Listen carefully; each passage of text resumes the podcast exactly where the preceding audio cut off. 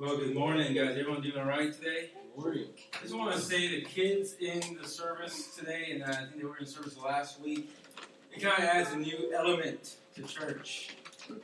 And while uh, a lot of us can get uh, frustrated and, and over overwhelmed by just the fact that we have crazy kids in the worship center, I actually think it's kind of nice because we're worshiping as a family. We're worshiping and learning about Jesus together. And kids, do you guys like being in here? Okay, in a couple weeks you're gonna go back to the bar. But right now you guys are doing good. All the podcasters are like, what is he talking about? The bar? What, what, you, we have our children's ministry typically in a hotel bar, and uh, we kind of convert the bar into a children's ministry. So uh, that's kind of what we do. But this week we're just bringing the kids in here and just having a good time all together. So um, if you would, just go ahead and get started off with a word of prayer, and then uh, we'll go ahead and get started the lesson. Um, Father God, God, we've had an overwhelming week within our personal lives. I don't know what kind of burdens we bear coming in here. I don't know what kind of struggles we have coming in here. I don't know what type of oppression or depressions we might have upon us. But God, I want to say right now, we want to lay it at the foot of the cross for you. That we want to lay it down right now so that you can be glorified in this moment. So that you can freely flowing through into us, into our hearts, and speak to us today, Lord. And it's in Jesus' name we pray. Well, if you guys haven't guessed it by now by the by the video, we're gonna be talking about serving today and how we serve within the church. And uh, we're going through a series right now called Disciple. Know, uh, kids, y'all remember that word disciple? Do y'all know what disciple is? Anyone know what disciple is? Kids, raise your hand. Anyone got the word disciple? No. Okay, good. I'm going to tell you. Okay, disciple is basically a follower of Jesus. Can y'all say follower? A follower? Great. I love the enthusiasm here at 1045. I love it. It's great. So, a disciple is a follower of Jesus, and what it really means to be a disciple is what we're learning about here in this series. Right now, we're going through uh, a couple of uh, series and sermons. Uh, the first week, we had a series called uh, Disciple No Christians Allowed, where we learned about how to be a disciple, you really don't have to be a Christian. It's not really being a Christian. The word Christian doesn't really mean what it used to mean. Uh, the word disciple is a better fit for who we are, who we follow when we follow Christ. We also learned that last week. We learned about fishing. That disciple goes fishing. That we are called to be the Great Commission and not the Great Suggestion. Okay, we are called to go out. We're called to make disciples, baptizing them in the Father, Son, and the Holy Spirit. That was our mission. We were supposed to go fishing. If you guys don't know any of those sermons, you can catch up on them on the podcast.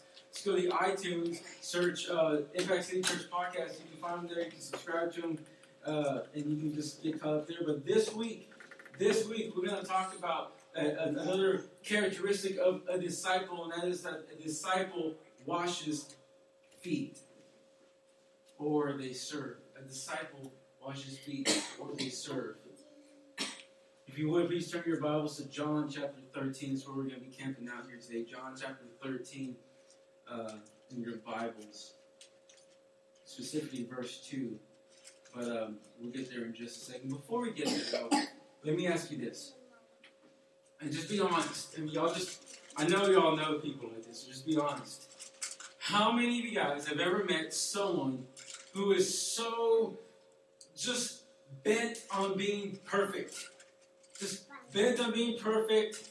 I got one in my life, okay, uh, and it's not Sarah, okay, uh, but uh, they're so bent on being perfect that everything they do has to be 100% the best. Okay, so whether it's competing in sports, like if you're playing flag football, you know, he wants to get every flag on that football. If you're playing in ping pong, he wants to win ping pong. Okay, video games. If he's not winning video games, uh, he gets mad. He gets a controller. He smashes. It, he gets all mad. He, has, he acts like a like a total um, you know imbecile. But, but you know what is it that those people do that make them want to be perfect? They, they want to be so so perfect. It's like everything they do. Okay, uh, in their jobs and, and they want to be the best promotion. They want to be. They want to get the next level of um, pay. They always want to move up. And listen, listen, listen. that's not necessarily a bad thing, but sometimes it can be kind of annoying for those of us who are just trying to get along. And you got someone who's so overbearing; they just want to be the greatest. They want to be, they want to be the best. They want to be on top of everything. Okay, everything is a competition to them. You know what I'm talking about? You go to a restaurant and you order something, they want to order something better, more expensive than you. You know, or you're, you're paying for something, and they're, y'all ever done this where you go to pay for something, they're like, no, I'll get the check, no, I'll get the check, no, I'll get the check, no, I'm going to get the check. No, and they always want to be better than you. They always want to be the greatest at whatever they do, okay? And, and, when they become the greatest, when they become victorious, it over, after time, you're going to just kind of lose out because you're just going to get overwhelmed by them. You'll be like, no, what, just take it. Take the check, win the game, get the better deal uh, for shoes and pay less, whatever you want to do. You're the greatest, you're the best, you're perfect, whatever. And whenever they become that level of perfection, they expect you to like worship them. They're like, oh yes, I am great. Oh yeah, you know, you know, you're doing that wrong because if I was you, I'd do it like this. Or you know, you know, I really wouldn't do things that way. I, I probably wouldn't have bought that car. I probably would have gone in this direction because I'm doing this, because I'm doing this. Me, me, me. Okay? They expect to be treated like royalty, and they want people around them to know that they are the greatest. But what does the Bible say about who is the greatest?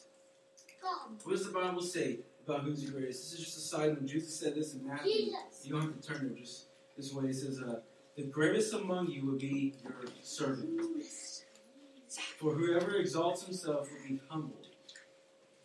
Whoever humbles himself will be exalted. Matthew 23, 11 through 12. Let me say that again. The greatest among you will be your servant. For whoever exalts himself will be humbled, and whoever humbles himself will be exalted. Some of us can get caught up in, in this way of thinking, though. In, in, in the thinking that, that I have to do so many things to be the greatest. That I have to be the best. I have to be up here. But what Jesus is saying is that if you want to be the greatest, the greatest person is not the person who dictates everything. The greatest person in the company is not the CEO. The greatest person, the most valuable person in the company, is not the one at the very top of the company. The most important, the most, the MVP, the most valuable person in the company is probably the janitor who's sweeping and cleaning up after everybody. He is the servant. And Jesus says, in my eyes, the lower is the higher. In fact, in today's world, we think that in order to get on top, we have to ascend. But Jesus says, if you want to get on top, you have to descend the bottom. In order to be the greatest, you must become a servant. So this is where we're kind of picking up, and this is what the disciples are talking about in John chapter 13. If you guys have your Bibles, you can go ahead and open them up to John chapter 13. And, uh, what's going on here? What's going on in John chapter 13 is that the disciples and Jesus are in a small room upstairs in the house, right? And they're having the final supper, the last, su- uh, the last supper, right? And they're all gathered around, they're all sitting down at a table, and they're all eating, right? And then all of a sudden, um, something happens. There's an argument that occurs. Something kind of kind of broke loose in, in, in the conversation, and it's like getting crazy. Now, the book of John doesn't talk about this, but the account that Luke tells of the same supper talks about this argument. And this is basically the argument that's going on. One of the disciples, probably Peter, because he's always getting in trouble, says, Hey guys, who among us is the best disciple? Like, who among us is the greatest? Out of all the followers of Jesus, out of everyone here, who is the greatest disciple of them all? Okay? And I can just kind of imagine just kind of the, the tension in the room. I kind of imagine the, the turmoil in the room. And this is what's going on. I bet you like Matthew is like, you know, because Matthew was a tax collector. I bet you like, guys, I got this. I know the answer. I am the greatest disciple of uh, Jesus' followers. You know why? Because I handle the money. Because I'm a tax collector and I, I take care of the books and I just make sure everything's aligned. If it wasn't for me, we wouldn't even be able to fund this ministry that we got here. You know, I'm the greatest, right? And I bet you John was like, whoa, whoa, whoa, guys, hold up. No, no. Remember that time that Jesus was up on the hill and he started to glow, right? And then Moses came down, and Elijah came down with him, and there were like three glowing people there, and I was there at that moment. I was that part. I got to see God's glory. I am the greatest disciple. And you know what Peter said? Because Peter's always kind of sticking his foot in other people's business. He's like, hey guys, guys, guys. He's got a smarty, you know? He's like, hey guys, do you remember that time that, do you remember the boat? Do you remember the boat, guys, that when the storm came and the, and, the waters are like going crazy and Jesus was walking on the way? Remember the boat we were in? Oh, this, I was like, yeah, I remember that boat. And Peter's like, I don't, because I wasn't even in the boat. I was walking on the water with Jesus. Booyah, I'm the greatest disciple. You know, I can just imagine just the talk that these guys are having. And what's going on is that um, they get so caught up in themselves. They get so caught up in the idea of who is the greatest disciple, who is the best one. I want to be the best one. And you want to start doing this little selfish argument going on. And Jesus, seeing this, says, "Whoa, whoa, stop, guys, whoa." We gotta stop this right now.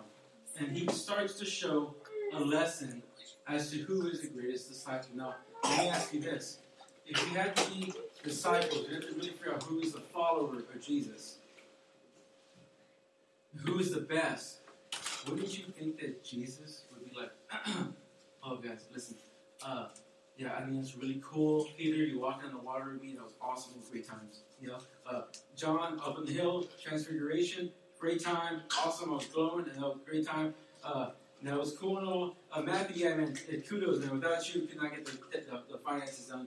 But listen, uh, I got one that's going to kind of talk, uh, Son of God. Messiah, raise people from the dead, me. Yeah, you know, like if I was Jesus in that conversation, I'd be like, guys, no, really, guys, I'm the greatest follower of God. I am the greatest disciple. And if you guys really want to argue about this, you have no comparison to me. That's what, and if I was Jesus, that's what I would do. That, that's not what Jesus did. Let's read about what Jesus did upon hearing this argument. This is John chapter 13, verse 2. It says, The evening meal was being served, and the devil already prompted Judas, son of Simon, to betray Jesus. Now, do you guys remember who Judas is? Kids, does anyone know who Judas is? Y'all remember who Judas is? Ryan, you know who Judas is? Who's Judas?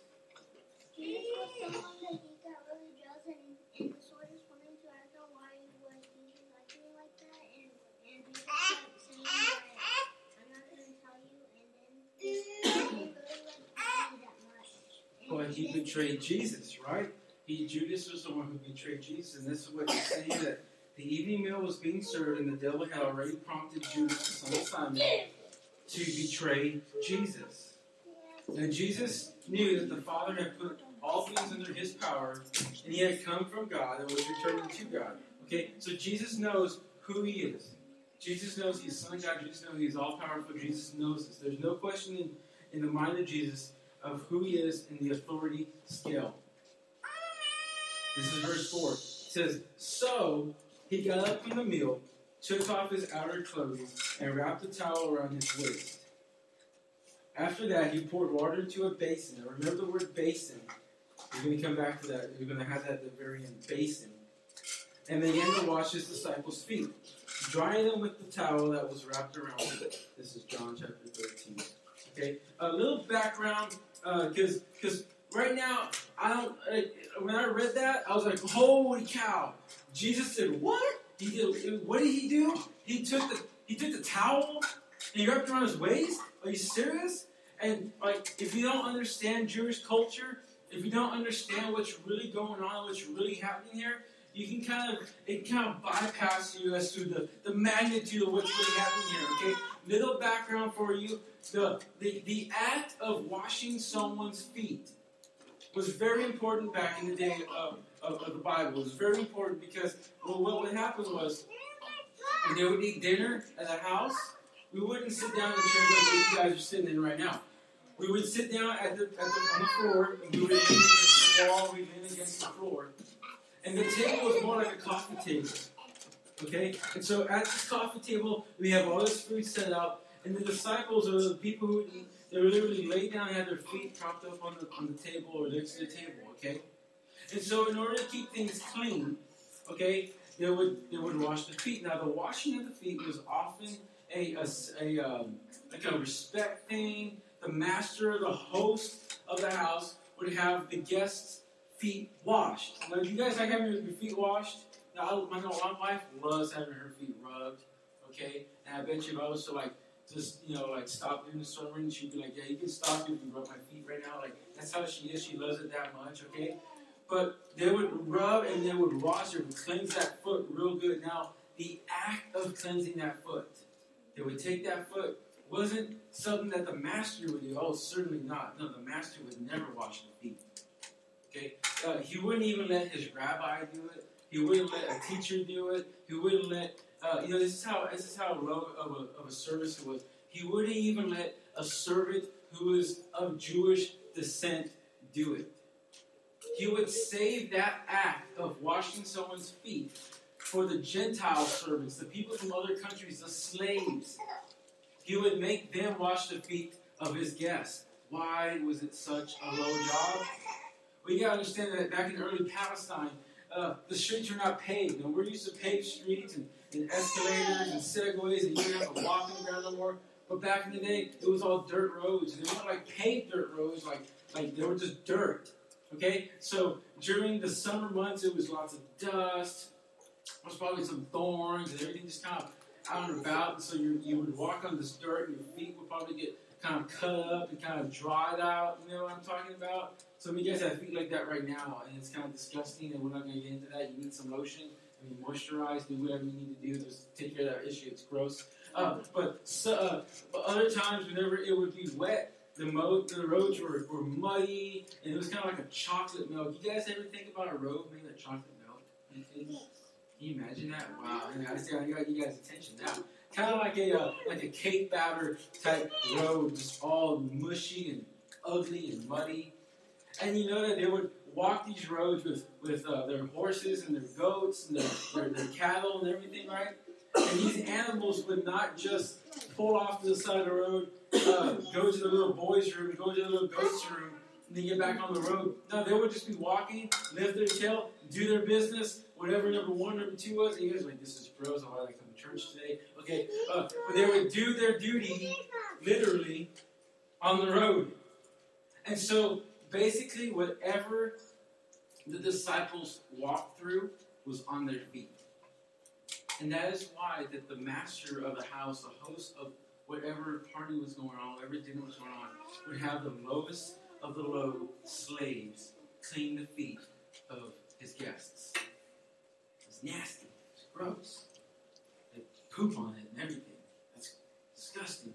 But he would make the slaves clean it up. Now, what Jesus is showing us is an example of what it means to be the greatest. See, he humbled himself and he washed their feet. So look at this again. It says, uh, So he got up from the meal took off his outer clothing, wrapped a towel around his waist. He poured water into a basin and began to wash the disciples' feet, drying them with the towel that was wrapped around him. We got two options when we come to the basin. Jesus came up to that basin, just like this, full of water. The basin, full of water.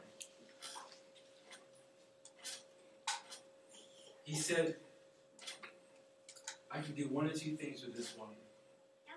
I can serve myself with it, or I can serve others with it. Now, what does serving ourselves mean in our life? If we were to take that context and put it to our daily life, when we say serve ourselves, what does it mean? Well, it's kind of like, do I just come to church and not get involved? Do I come to church, and what are my reasons for coming to church? Is it to grow my own self knowledge, my own self righteousness? Do we uh, serve ourselves by uh, by never tithing, never giving to the mission, never being sacrificial and trusting God like that? Do we uh, serve ourselves by never volunteering or never participating in any type of ministry, any type of outreaches, any type of anything? How do we serve ourselves selfishly? Or do we serve others by teaching others, discipling, pouring into others? And you might say, like, well, I can't disciple anyone, I'm not qualified. We talked about that last week that you don't have to be qualified, God qualifies the called. as long as you have a testimony of what Christ has done in your life, that is enough gospel in you to share that and witness to someone and change their lives forever. You have that in you.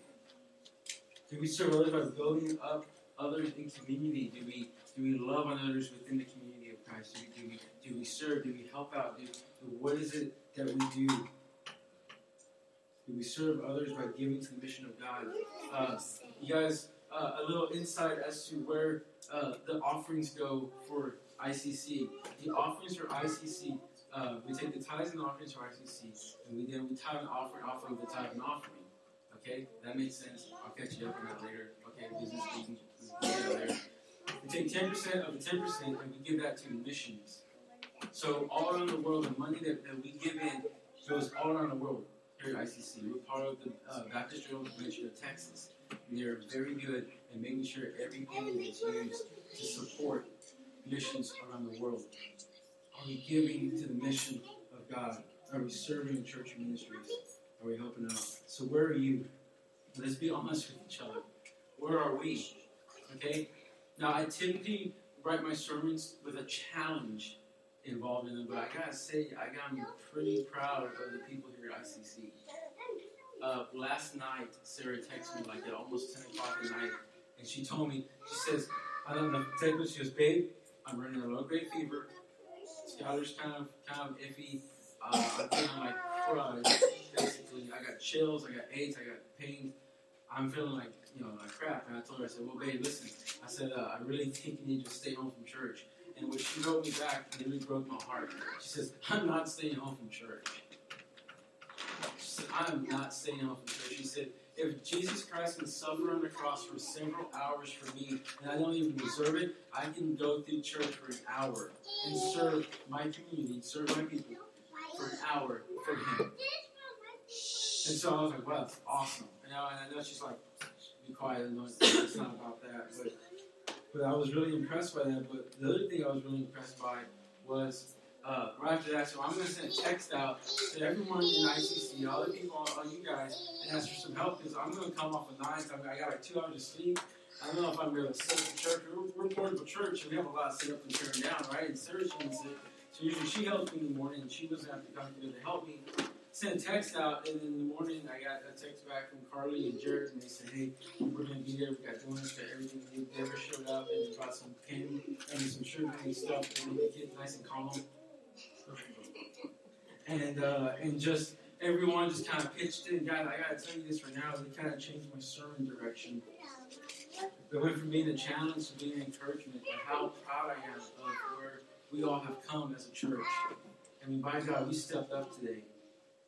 And I felt more like a family today than I have in a long time here at this church. And I want to say thank you. So give you guys a round of applause. So, but just to make sure we're all in check, I want to go over three questions in regards to serving to make sure that we're in check with where we should be in service. So, three questions, and we're going to finish this out, okay? And we're going to have some Shipley's donuts. That was a plug. You want to uh, support this church? Go ahead. Donuts. They'll probably never hear the podcast, so they won't hear that. All right. Uh, number one, first question you got to ask yourself what is your motivation? What is your motivation for serving? If you can think about your motivation, write it down. Think about what is. What is your motivation? Let me give you some things that were not Jesus' motivation selfishness, pride, self righteousness, arrogance. Those are things that Jesus was not like, hey guys, look at me, look what I'm doing, look at the sacrifice I'm making. Hey guys, look, I'm putting a towel on, check it out. Here I go. Look, I'm, I'm going to squat down. I'm washing your feet, Peter. You know, like, you know, those weren't his motivations. He wasn't there to be exalted for his service, okay? Okay, see, Jesus had nothing to prove. He had nothing to prove. He knew, when we talked about that, he knew who he was in Christ. He knew who, who he was. He knew that he was Son of God. He was great I am. He knew that he was almighty, all powerful, all knowing. He knew that. He knew he was the Son of God. He had nothing to prove, okay? Here are some things that were his motivation love, compassion, a sense of urgency. He loved those disciples. He loved those guys in the room so much. If you read earlier in the, in the chapter of John 13, he talks about how much he loved people and the compassion he had on people. Y'all remember the leper? Lenny the leper? You remember that guy? Leper, I guess, got fingers falling off, everything's going crazy, okay? Uh, Jesus loved the leper, and one of the first characteristics of being a disciple is that disciple must love the lepers. Jesus knew that he loved people. He loved them so much that there was an un, uh, um, unquenchable thirst and desire to serve others and to, to be that, that, that longing to help someone out. It was something that he couldn't just bypass. He saw something that he had to act. What is his motivation? What is your motivation? And you guys are like, well, I can't answer that right now. Well, it's okay. Go home and pray about it. A lot of the questions I ask you, you can't answer right away. Go home and pray about it. Okay? What is your motivation? Does it really reflect the motivation of Christ, or are you just doing a task for some other reasons? Selfish reasons. Second question. Was what is your motivation? Number two, what is the need in front of you? Now, I'm not talking about what you're planning on doing next week. I'm not talking about the mission trip you might have signed up for or whatever down the road. I'm not talking about the thing that you, I'm not talking about the uh, the, uh, the outreach, the more than backpack outreach we got coming up in, in, in the summertime or the beginning of. I'm not talking about that. What is the need that is in front of you? Okay? What is the thing at this one moment? Last night, there was a need that was in front of you guys. You guys stepped up greatly for that need. That was a need that, hey, hey, they, Felix needs some help in the morning. Sarah's kind of messed up right now. She got like snot, you know, crazy. Then, uh, no, no, she's beautiful. She's beautiful. Yes, but hot smoking one. Okay, and so, uh, I'm focusing this. And so, what is the need right now? What is the need in front of you? Jesus had something crazy about to happen in two days. He knew what was going to happen in two days, and he knew what was going to happen in two days. the Bible said that, that he knew all these things were about to happen. He knew Judas was about to betray him. He knew something was going to happen. What was going to happen? He was going to die. Okay? And he knew he was going to die. And he knew he wasn't going to die like with like lethal injection, all calm and quiet. He knew he was going to be murdered, beaten, sacrificed. He knew that.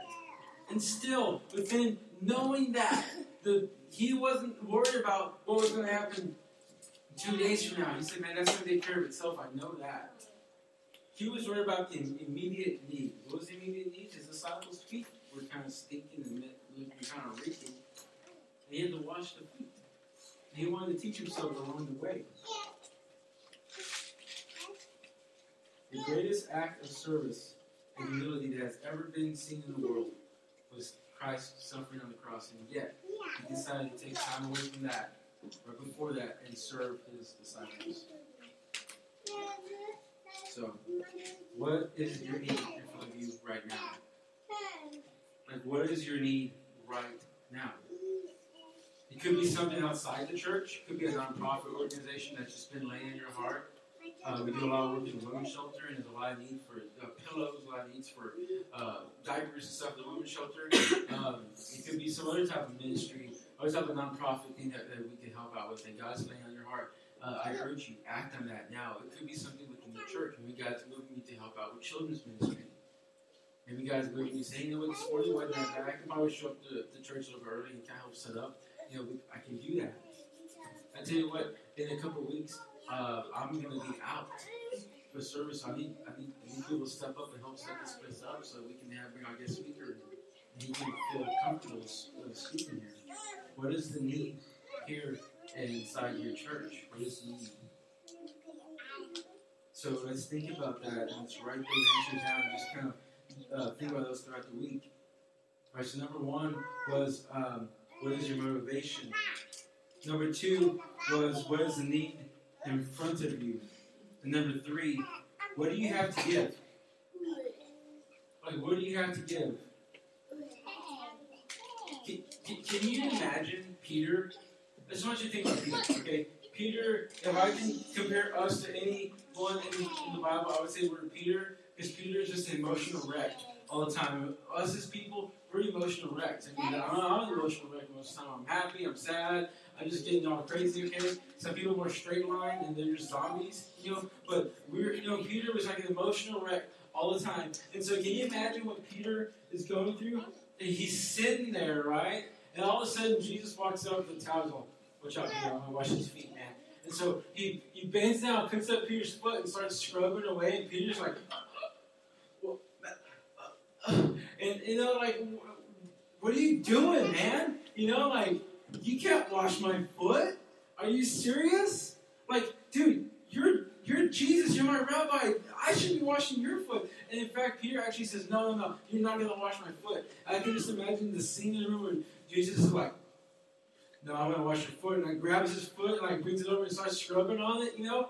And Peter is so embarrassed, and Peter is just so, uh, just so distraught at the fact that his rabbi is washing his foot. And then later on, you know, he he, he goes and betrays Jesus, right? He goes and betrays Jesus three times uh, right after, uh, right before the cross, and, and, and, Jesus is like, "It's okay, Peter, I forgive you," right? And then the book of, book of Acts, uh, Jesus comes back to life uh, in the book of Acts, he talks about how he, he greeted Peter with some barbecue fish one morning and forgave Peter for everything he did. And Peter was at this point thinking, like, man, what do I have to give to you now, oh my God? I have betrayed you. I have been humiliated. I, I have been humbled because you have washed my feet. What do I have to give to you? I mean, oh my gosh, what do I have to do? And then later on in the book of Acts, we read a story about Peter and John going to the temple, to the synagogue to worship, and there's a blind beggar. There's a beggar there on the side of the road, and the beggar says, uh, "Please give me some silver and gold." This is Acts three. He says, uh, "Please give me something. Give me some silver. Give me something. I, I'm begging you something." And what does Peter say? And he says, Acts three six. It says, "Silver and gold I do not have, and help me out with this." Whoever this, listen to this. But what I have, I give to you. In the name of Jesus Christ of Nazareth, walk. You remember that song? Here John went to pray, and then on the way. Y'all know that song? Okay, that's the song. Okay, that's the that's the moment. You guys are like, Gibbs, you're not singing. No. Okay, take that microphone away from him. But at that moment, Peter said, Look, I don't have anything, but what I do have, I give to you in the name of Jesus Christ and Nazareth. Get up and walk we all have at least a testimony of Christ. We all have something at the very least to give. What is your talent? What is the thing that you do best? What is the thing that you excel in? Like, I suck at it all. Okay, well, if you suck at everything, come suck at everything here at church. Do something, okay? And let me tell you something. God isn't concerned with your plans either, okay? So don't be like, well, I've been planning on doing this. okay? I've been planning on, on, on doing this, and uh, when I get to it, I will. God doesn't care about plans. God cares about your hands. You hear me? God doesn't care about your plans. He cares about your hands. Get dirty. Get to work. You're like, I don't know what my what God's will is for my life. I don't know what uh, what the what the need is for my life. I don't know what how to serve. I don't know what to do. But God doesn't say, Hey man, when you figure it out, get back to me. Okay, go pray about that. Figure out what you want to do, then get back. And God says, get your hands dirty, and within the working of your hands, I will show you, reveal to you what you're good at. I will show you, reveal to you what you're good at, and you will serve that way. Okay, when I first started ministry, you know what I started off doing? I literally, I, I to just sort of work my way up through the ranks because that sounds really bad. But in the way I kind of did, if you look at church volunteer uh, styles, I did that. I started off, I got saved, and I got baptized, and the first thing I, saw, I wanted to do was I wanted to be a door greeter. Because, hey, that's the easiest job out there, to be a door greeter. Lo and behold, I found out that's not the easiest job, because you have to learn how to smile a lot. And when I was in a bigger church in ICC, now we were literally at uh, about 2,000 people in the church, I opened the door for about 2,000 people, I like, hi, how you doing? Hi, how you doing? Hi, how you doing? Hi, how you doing? And I tell you what, people had to just be like, man, this guy is on crack because like, why is he so happy all the time? It's like you're being a greeter, okay? I started off greeting, and let me tell you, greeters are one of the most important people in church ministry because without greeters, there is no face to the ministry. And so greeters are very important. So if you've ever been a greeter, kudos to you, okay? I started off with greeters, and I was like, this is kind of cool. And one day, Sarah was in the children's ministry, she says, I need your help to come help me in children's ministry. I'm like, I hate kids. I don't want to be there. I, I didn't say that, guys. I, I promise. uh, uh, uh, no, I was like, they scare me. They're they're gonna murder me. And so I went to help Sarah in the children's ministry, and lo and behold, I had actually had a really good time. I started liking it. I was like, man, this kids thing is fun. And before you know it, I was teaching a lesson with Sarah, right? So I would start talking and, and teaching the kids about Jesus and, and, and, singing the songs that I couldn't sing and making me cry. And, and, and I was doing all these great things there. I was having fun. Later on, I went to another church plant, right? And they said, hey, we need help with the student ministry. I'll go help out with high school students. And before you know it, I was preaching to the high school students. I remember being able to preach in front of all these kids. I was like, what am I doing up here? Like, wh- why am I up here? Uh, I'm not qualified to be up here, and I didn't know a thing of what I was doing. I'll tell you what, I secret, I still know what the heck I'm doing up here. Okay, and so I was preaching to these kids, and then and then the, one of the greatest moments in my life in ministry was I got to baptize a teenage girl. And, and, and she was like, uh, she got saved she got baptized with her dad. And so uh, our new pastor baptized her dad. I baptized her together at the same time. It was incredible. I was like, wow. Something's going on inside me. I'm stirring in my heart. Before you know it, I started going and preaching more and more and more. I started getting a passion for it. And whereas two years before that, I didn't know what the heck I wanted to do. I, just wanted to go to church and for it. But it wasn't before I started serving that God said, Look, I don't care about your plans of doing nothing. I care about your hands. Start serving, and I will show you my will for your life. So I say to you guys, start serving. Do something. And give whatever you have. What do you have to give? You might not know what you have to give, but just start giving. Start doing something. Start serving. Get involved. Keep going. I guarantee you, God has something planned for your life that's so great. We talked about this two weeks ago. Don't be that one person that stands between you and the plan that God has for you. Don't be that one person standing between you and the plan that God has for you. God has greatness for you. And the only person that's holding you back is yourself, then it's the easiest problem to fix. Eliminate that problem. Okay? So, in, in recapping, what is your motivation? What is the need in front of you? And what if you have to do it? Now, wrapping this up, guys, um, we talked about uh, basin, the basin of water, right? And I said you got two options when you get that basin. We could be selfish. We could take that basin and say, you know what? There's a need in front of me. There's a need. Uh, you know, the church is hurting. There's a, a nonprofit hurting. My neighbor is hurting down the street. And it, you can take that basin, right? Here comes that basin of water. And you can say, you know what? I'm just going to wash my hands of this. I'm just going to take my hands and I'm going to wash my hands of this. You know who else washed their hands of something? Pontius Pilate. Jesus was in front of him. Was a need. And he said, you know what? I'm, I'm just going to wash my hands. I don't want to touch Jesus. I don't want anything to do with this guy. And he took that basin of water and he washed his hands. Or you can see the need in what's around you, and you can be like Jesus. And you can say, you know what? I'm going to take this towel right here. I'm going to wrap this towel around me. I'm going to serve others. I'm going to serve the people around me. That's what Jesus did. He took a towel and he wrapped it around similar to this. And he walked over. he got down and washed the feet of his disciples. He took himself to the lowest point that he could do. The lowest point in his life. He took himself and made himself exalted and took him down to a slave, a servant. And he washed the feet of his disciples. Now, are you willing to do the same? Are you willing to serve others? The disciple of Jesus will serve others. Let's pray.